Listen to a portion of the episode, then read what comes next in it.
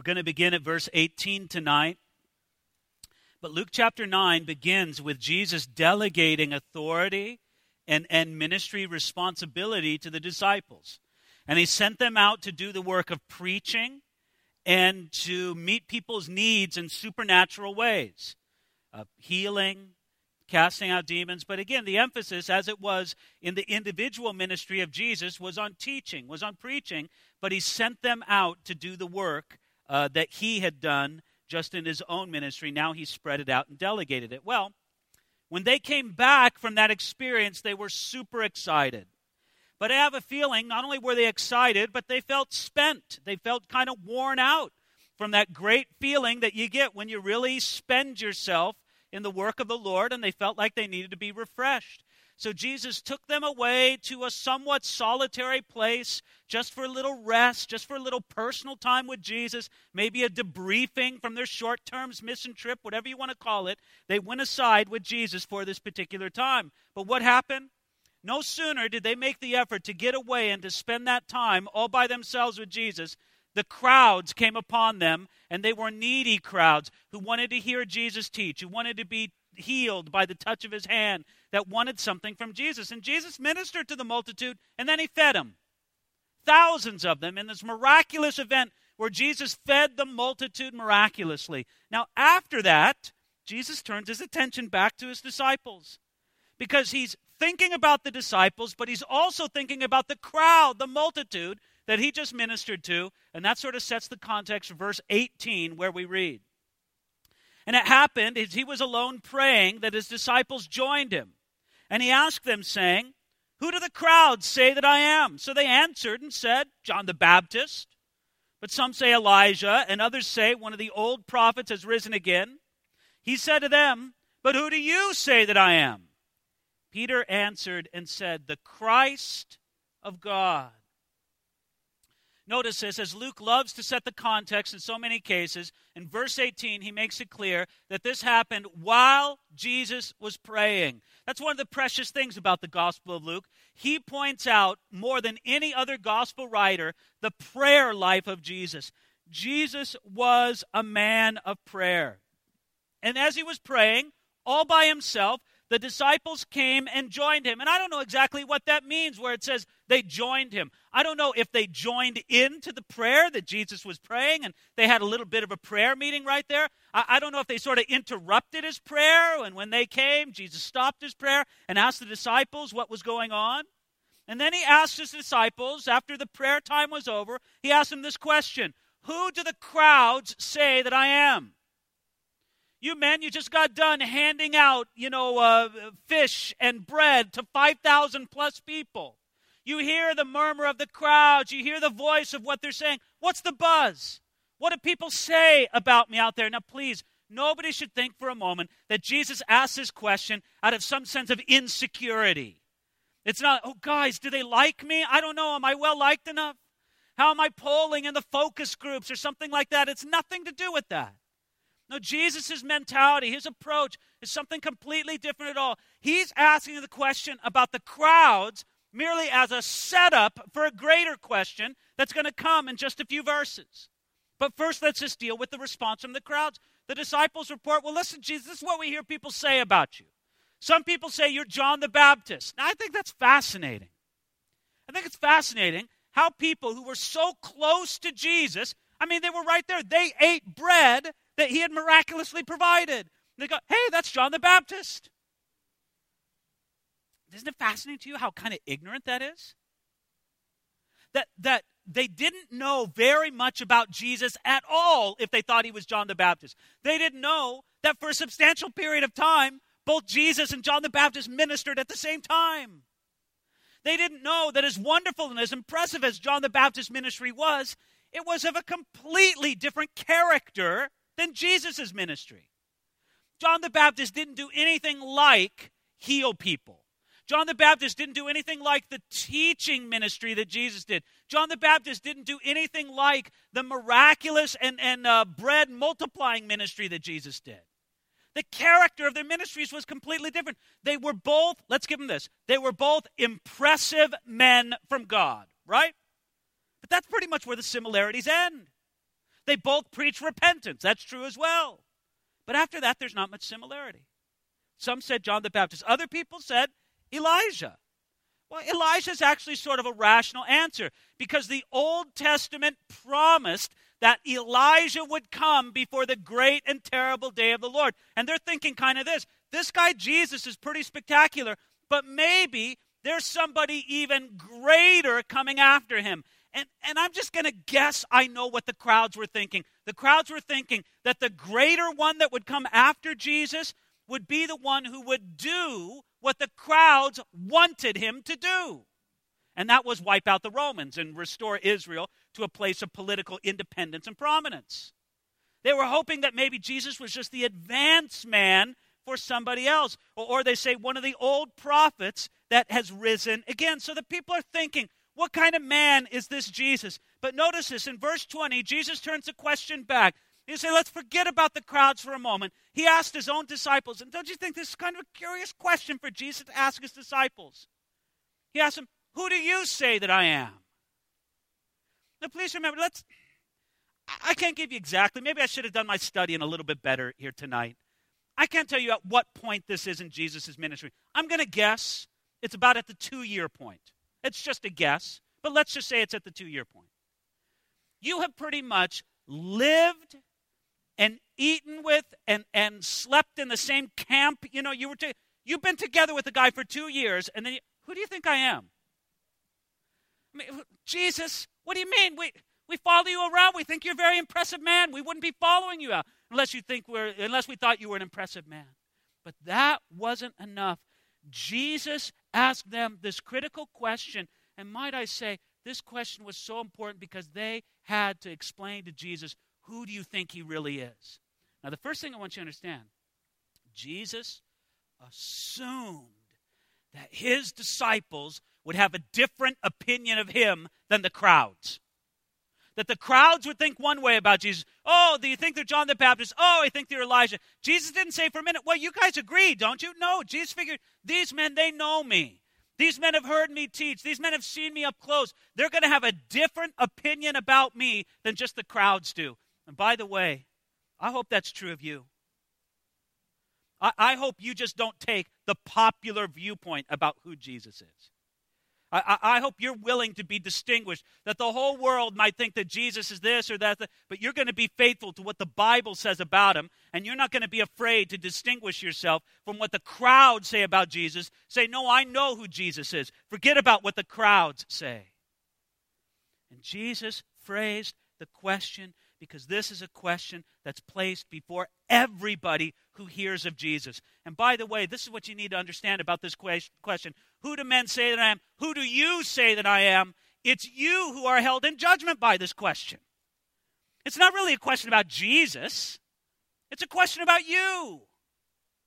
Who do you say that Jesus is? The emphasis is on you, not on Jesus. It's kind of like somebody going to um, you know, Florence, Italy, and seeing Michelangelo's famous statue of David. It's a spectacular statue. You just look at it, your mind's blown. It's so big, it's so proportional, it's so perfect. You just kind of have your mind blown looking at the statue. And you say, you know, I, I don't think that that guy was a very good artist at all. Now, when you say that, you're not saying anything about Michelangelo. What you're saying is a lot about yourself. You stink as an art critic, is what you're saying. You don't know anything about art. You don't know anything about beauty. Because the work of art stands by itself, it has its own credentials. There it is. And what you say about Jesus says a lot more about you than it ever does about Jesus. I'd say this we, we answer this question every day, don't we? The way we live reflects what we believe about Jesus. Well, what was Peter's response? Look at it right there in verse 20. He says, I know who you are. You are the Christ of God. This is beautiful. Peter knew Jesus far better than any of the multitudes, far better than the crowds. He says, Listen, you're the Christ. Now, do we understand the meaning of that word Christ? Christ is merely the Greek way of saying Messiah. If we were speaking in a Hebrew context, he would say, You are the Messiah of God. But since he's speaking in a Greek context, You are the Christ of God. You're the Messiah. You're the one promised of the Old Testament. You're the deliverer. You're the Redeemer. Jesus, you are the one. You're the one that was prophesied way back in Genesis chapter 3, the one who would crush the head of the serpent. You're the one uh, that comes from Abraham, would be the blessing that goes throughout the whole. You're the, the, the one that comes from David, on and on and on. You are the Christ, the Messiah. You, you would think right there, okay, now we know who Jesus is. You know, the, the, the camera fades out, the violin music plays, and it's over. I mean, this is amazing that Peter understood it. It's like the disciples are getting it. You don't think I'm just a prophet. You don't think I'm just a teacher. You don't think I'm just a, a great rabbi. You don't think I'm just a miracle worker. You don't think in it. You think I am the one, the Messiah. Now, what's fascinating about that? Look at the next two verses. And he strictly warned and commanded them not to tell this to, to, commanded them to tell this to no one, saying, The Son of Man must suffer many things and be rejected by the elders and the chief priests and the scribes and be killed and be raised the third day. I don't know. We, we've got to figure out a way to do this. We've got to figure out a way to wipe your memory clean of what you know about the Bible so that you can come here and be amazed by it all over again that you would appreciate fully just how weird it is that at this at this pivotal moment where Peter gets the ultimate right answer. You know, he's the kid putting up his hand in the class. Ooh, ooh, call on me, teacher. I know, I know, I know. And it's the right answer. You are the Christ of God. It's like all the alarm bells go off. Yes, that's it. That's what we've been waiting to hear all the time. And Jesus immediately says in a low voice, Okay, don't tell anybody. What do you mean, don't tell? I thought that was the whole purpose. What good is it you being the Messiah if you can't tell anybody about it? And then he says, What? And then he says, Okay, guys, this is it. Not only do I not want you to tell him, you got to keep it a secret. Why? Because I'm going to go to Jerusalem and be rejected and die. Can you just appreciate for a moment how utterly bizarre that must have sounded in the ears of the disciples? I imagine them blinking and looking at one another. Did you hear him say what I just heard him say? No, he didn't say that. Are you kidding me? First, don't tell anybody. What is that? I mean, obviously, Jesus was pleased that the disciples were coming to the understanding of who he was in truth, but he didn't want his identity popularly known until the right time. Why? Because it was absolutely essential that he had to suffer. Jesus was not going to allow himself to be carried to some popular acclaim on a wave of popularity from the crowds who loved him and adored him as the Messiah. No, Jesus was going to carefully manage his popularity, his fame, so that it would not crest before the time. You know, Jesus was so wise about, boy, this would be a fascinating study to do. Sometimes I, sometimes I think while I'm teaching, and I'm thinking right now, you don't know how rare that is. Any anybody who teaches the Bible, just you know how rare that is. No, I'm just saying, wouldn't that be a great study to see how Jesus handled fame and celebrity? And right here he says, no, no. Hands off. Don't spread that abroad. No, not I'm, you guys are absolutely right. But listen, it's not the right time. Instead, he says, verse 22, you have to understand the Son of Man must suffer many things. What would he suffer? Well, he'd be rejected, he'd be killed, and he'd be raised the third days. That isn't what the disciples expected. That's not what they signed on for. You know, we just had a big presidential campaign in our country, and I know people are sick of it and they don't want to hear much about it. It seemed like it was such a long time ago and all this excitement about it and such. But but it's something like this analogy. It's like you say, okay, we're finally on the campaign staff of the winning candidate. And he reveals, yes, I'm the winning candidate. We're going to go all the way to Jerusalem. And once we get to Jerusalem, they're going to reject me and I'm going to uh, be killed. Well, who wants to sign on and work for that candidate? That, that seems like a losing proposition, doesn't it? But she says, no, this is what you have to understand. And he says, verse 22, very demonstratively, the Son of Man must suffer many things. It's a must. John say, guys, this is a dicey proposition. There's a lot of opposition against me. Maybe it'll go bad. I hope it goes good. No, he says, no, I'm telling you how it has to happen. I must suffer these things. There's no two ways about it. This is appointed unto me. I must. And, and I also must be raised the third day. Don't miss that. It was just as necessary for him to suffer as it was for him to be raised from the dead. Verse 23. Then he said to them all, and again, just, just try to forget that you've heard this before. Then he said to them all, If anyone desires to come after me, let him deny himself and take up his cross daily and follow me. I imagine Jesus' disciples being absolutely dumbfounded when he said this. Okay, first of all, you ask us, who do the crowd say? Well, we tell you, John the Baptist, Elijah, one of the prophets.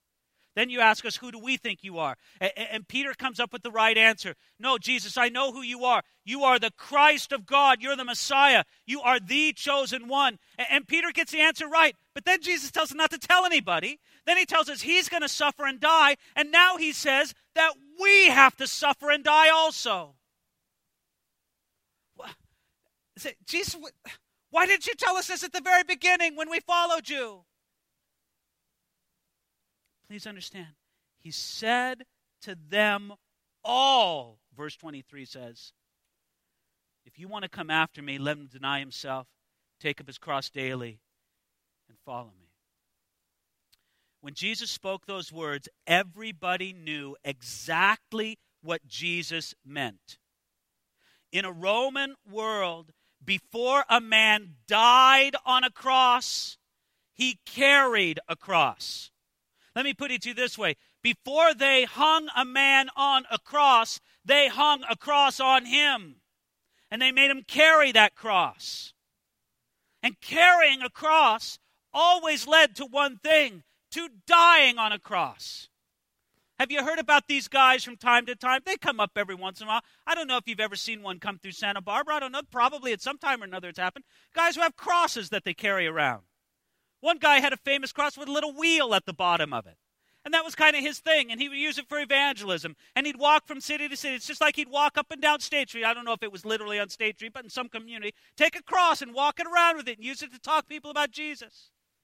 Let me tell you something. That, that, I guess whatever, if that's what you want to do, and it gives you an excuse to talk to people about Jesus, whatever.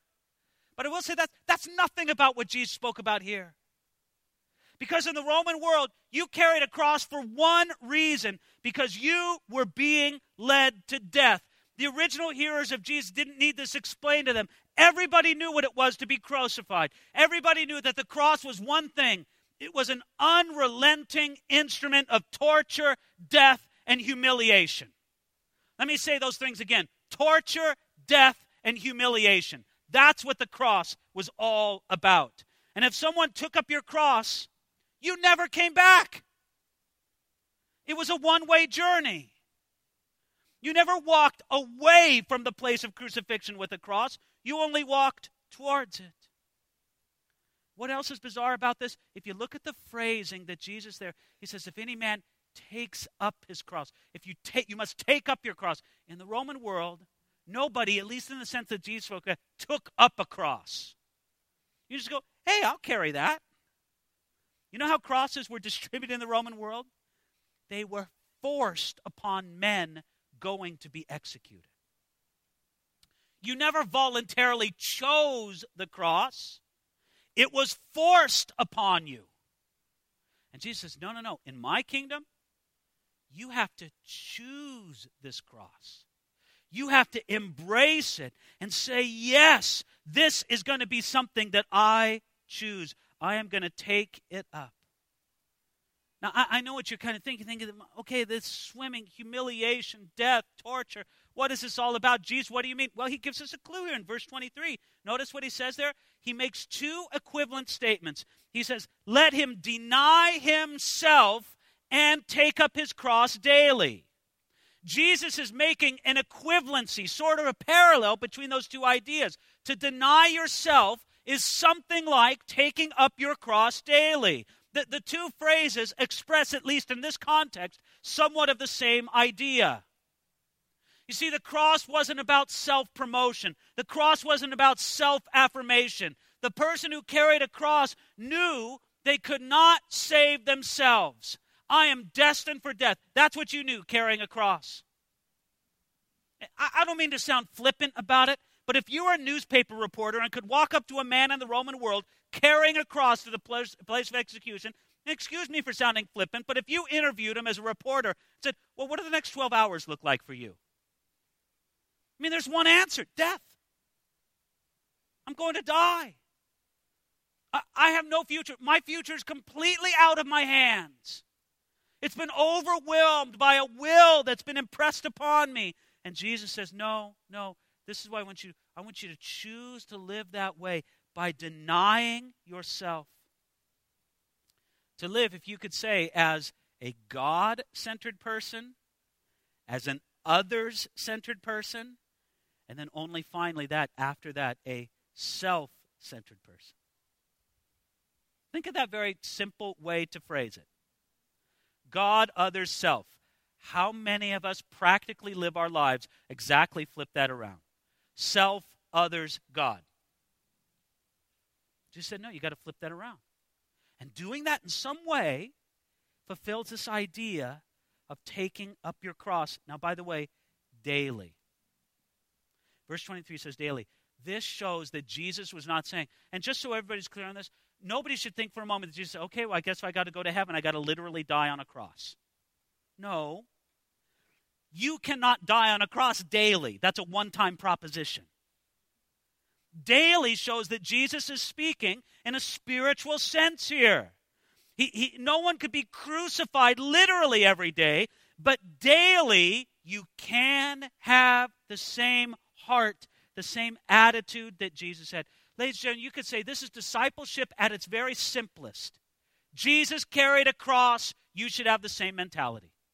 Jesus completely abandoned himself to the will of the Father in his life. You and I should do the same. Now, you could almost imagine Jesus looking at his disciples, and as he makes this radical statement, you got to deny yourself, take up your cross, follow me. You could almost picture the disciples going, What? Why? Why, Jesus? So he's going to explain, verse 24.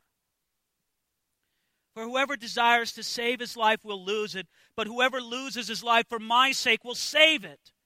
For what profit is to a man if he gains the whole world and is himself destroyed or lost? For whoever is ashamed of me and my words, of him the Son of Man will be ashamed when he comes in his own glory and in his Father and of the holy angels. But I tell you truly, there are some standing here who will not taste death until they see the kingdom of God.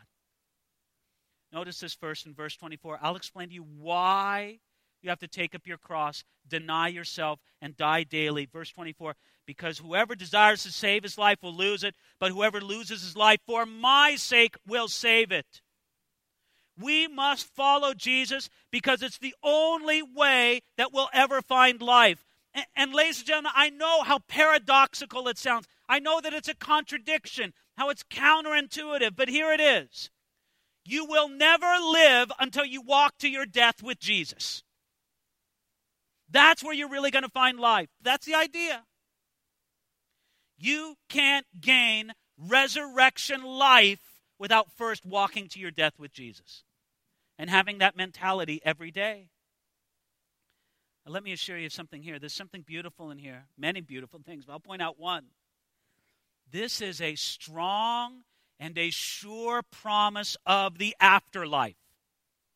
If this life is all there is, and there is no life after death, then what Jesus says here makes no sense whatsoever. But if there is, then there is a great reward for either dying as a martyr or living as a martyr. Jesus said, You're like a seed. You don't lose the seed when you plant it, when you bury it. No, you set it free to be what it was always intended to be a glorious plant of some kind. That's why Jesus can say there in verse 25, What profit is it to a man if he gains the whole world? You, you see, you have to say, No, I, I'm willing to give it up so that I can be with Jesus. Even if it means losing everything, if I gain him, that's enough. I think it's fascinating that Jesus had the very opportunity to gain the whole world by bowing down his knee to Satan in worship, but he refused it. And he obeyed God instead. You know what's amazing about this? And I know Jesus doesn't say this in the text directly, but I'll just make an observation.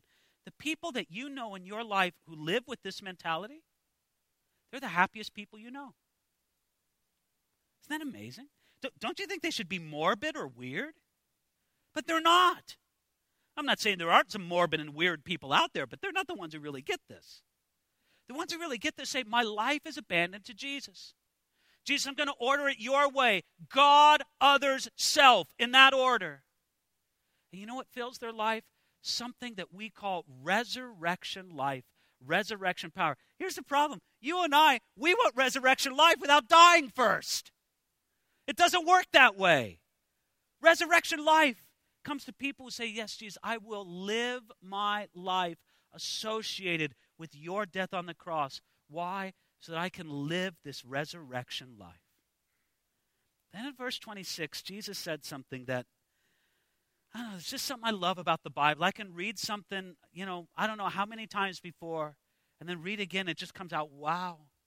Look at this in verse 26.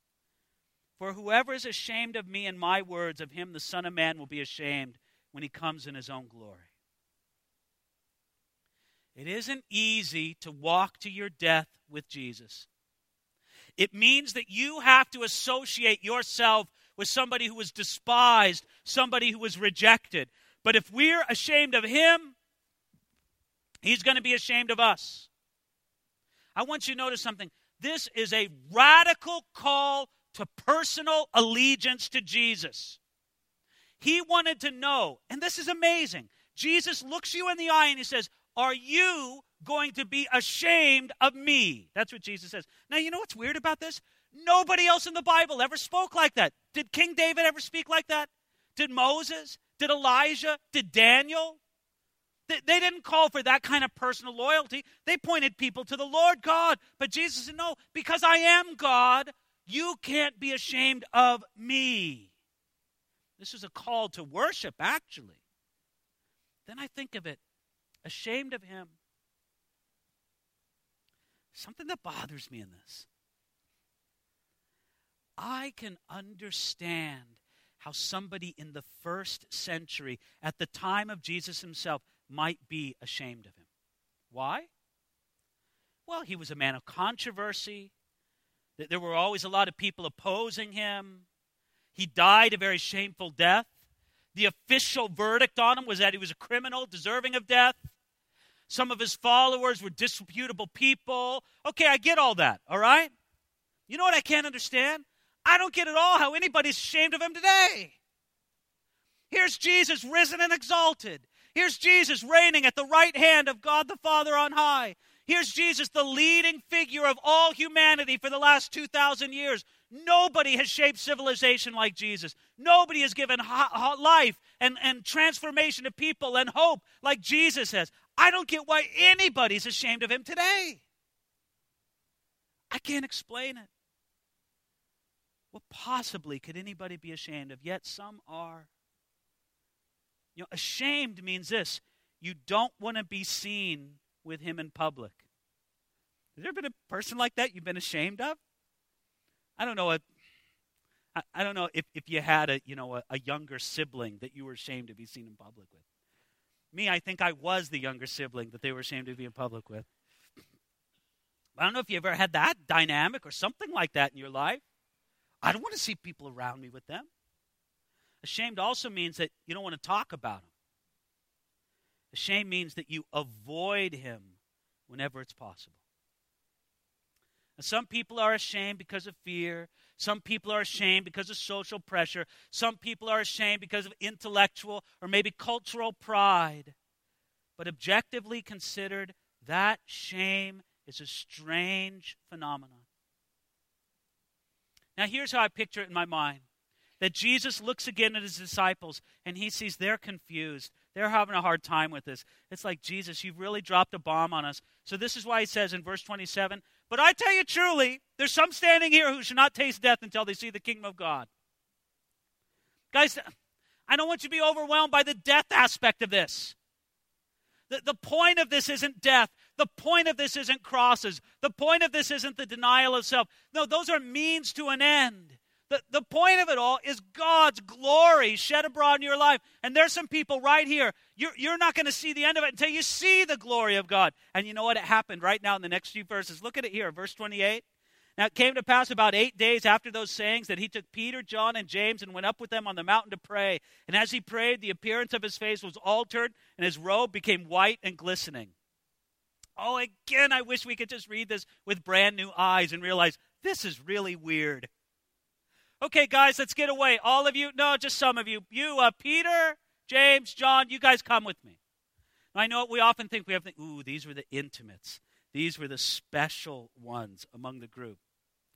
Well, I don't know. The, what, what do you do if a teacher has a class and the teacher says, hmm, Billy, Johnny, Joe, you guys come with me. I, you stay close here. I got to go. It's like these are the kids you got to keep an eye on or they're going to cause trouble. It may very well have been that dynamic going on.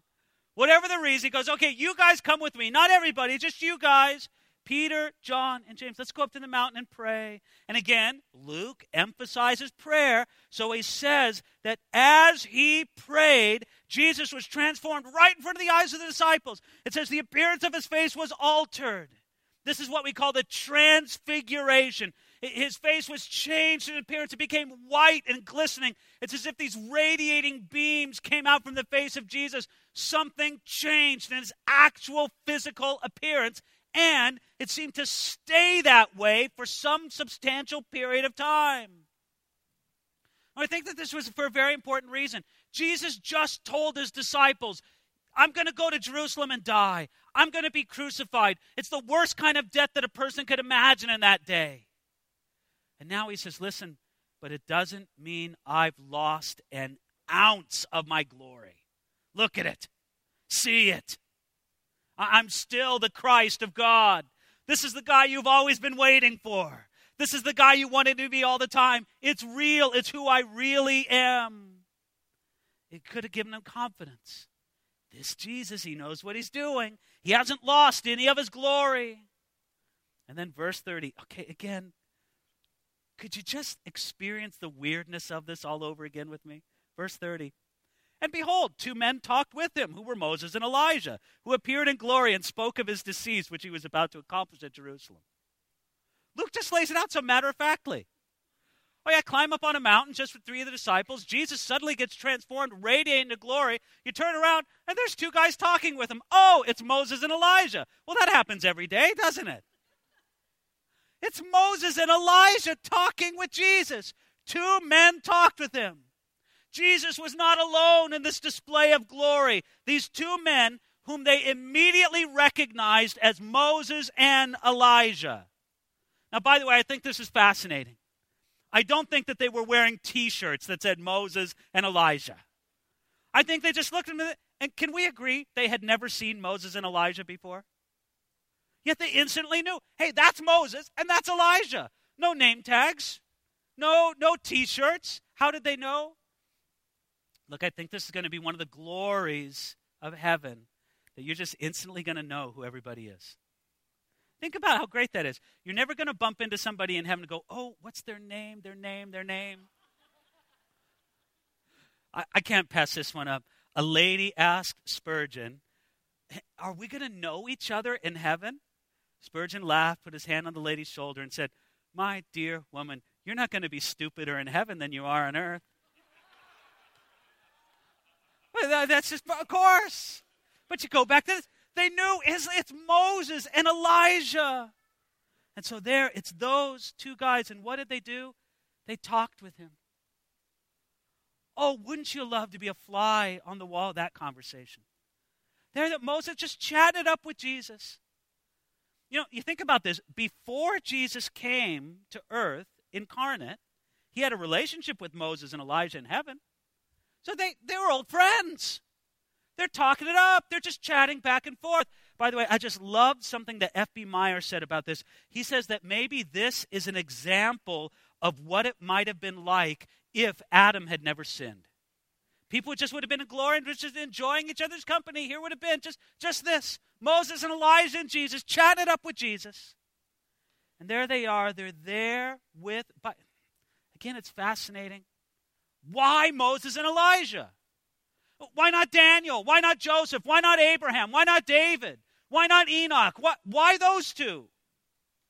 Well, there's a lot of different reasons. Let me just give you the, the most prominent reasons. Number one, they represent the law and the prophets. It's sort of being a, a it's like George Washington and Abraham Lincoln. You know, the, the two, you know, biggest guys right there. They're there. Those two great men talking it up with Jesus. That's one sense. The other sense is this both of them had, I don't know how you say it, weird circumstance deaths where their bodies were never discovered on earth. That's kind of too much to get into right now, but I think that's another reason. Well, and I'll throw a third reason on. Both of them seem to have a genuine future in God's prophetic plan.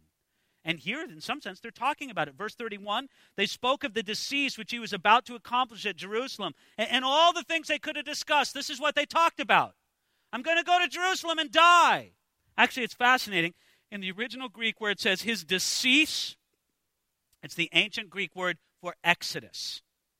They were discussing the exodus that he was going to have at Jerusalem, speaking of his death. And I wonder how the conversation went. I almost imagine it being something like this. Moses and Elijah asked Jesus, Are you really going to do it? And Jesus says, Yes, I'm going to do it. Moses, are you sure you can go through with this? Yes, I can do it. Elijah, do, do you, Jesus, are you certain? Yes, I can do it. My Father will sustain me. I will do this. All right, now what's happening with the disciples all along this? Look at this, verse 32. But Peter and those who were with him were heavy with sleep, and when they were fully awake, they saw his glory and the two men who stood with him. Well, how could you sleep through this?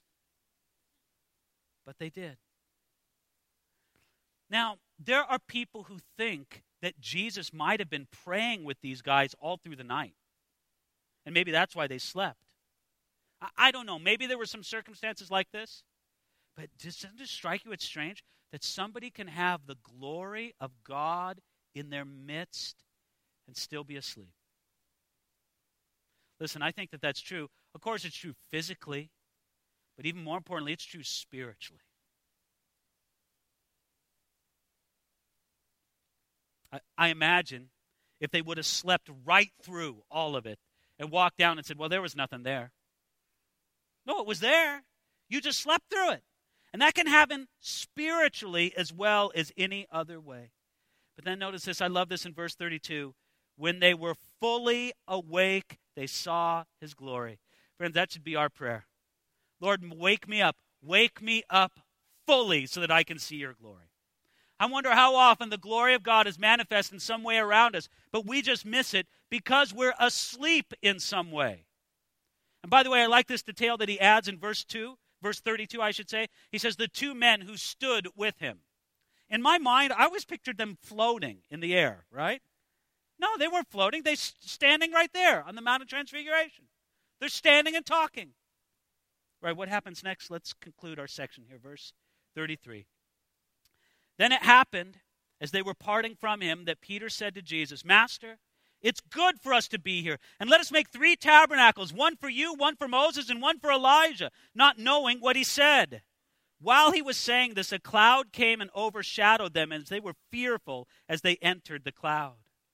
Now, notice this Moses and Elijah begin to leave. Verse 33 says, as they were parting from him. Moses and Elijah are beginning to leave, and Peter's going, Man, this is great. We missed out on so much of it. We've been sleeping. No, don't go, don't go. We'll build three tabernacles that you can all stay right here one for Jesus, one for Moses, one for Elijah. And I wonder if Peter wasn't thinking something like this. He goes, Man, this is perfect. It should always be this way. Jesus, forget about this business of suffering and dying and going to Jerusalem. Let's stay right here where you're shining out in your glory. This is way better. Maybe something like that is at work.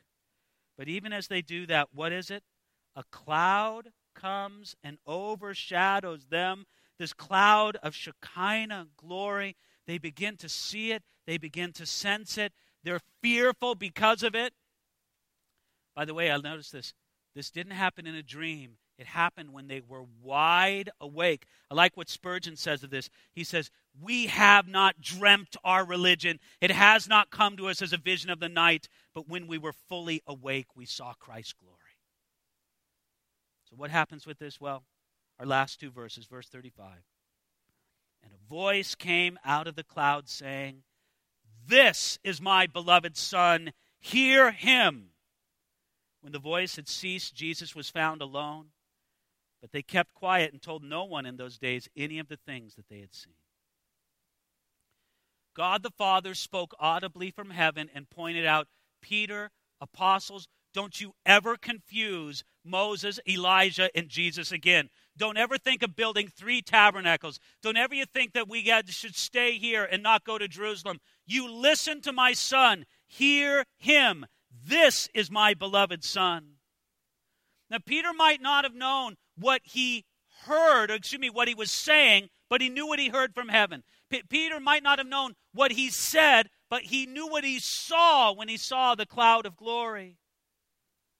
And Jesus says, No, keep it quiet. And that's what they did. They told no one in those days the things that they had seen. They kept it quiet here. Later on, they wouldn't shut up about it. Peter speaks about it very powerfully in 2 Peter chapter 1. John speaks about it very powerfully in the Gospel of John chapter 1. They saw this and it made a lasting impression on them. But, but, please notice this. As much as this experience was, it in itself did not change the disciples as much as being born again changed them. If anybody walks out of here saying, Oh, I wish I had that kind of experience to see Jesus, Moses, and Elijah. I don't blame you for wanting the experience, but don't think for a moment that that will transform your life more than being born again by God's Spirit will. No, what really transformed the lives of these disciples was going to come later, not at this point. We want to be fully awake, seeing and experiencing the glory of God. But it means now, now, we let the Holy Spirit do His work in us and among us. Let's pray to that end, and then we'll take some questions. Father, thank you, Lord. We almost feel like we could be right there, Jesus, seeing you in your glory, seeing you do your thing in grace and majesty, seeing you overshadowed by this cloud. But Lord, we don't want to miss it because we're asleep. I pray, God, that you'd speak to those, Lord. Maybe, maybe spiritually they're just exhausted and they think that the, the solution for their exhaustion is to find sleep spiritually. No, Lord. Wake them up, give them rest, but Lord, make them fully awake and help us, Lord, to see your glory. Lord, we, as you guide us to, will deny ourselves, we'll take up our cross, we'll follow you.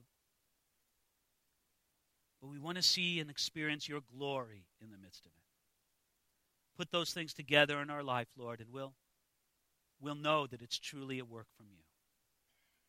Thank you, Lord, for this in Jesus' name. Amen.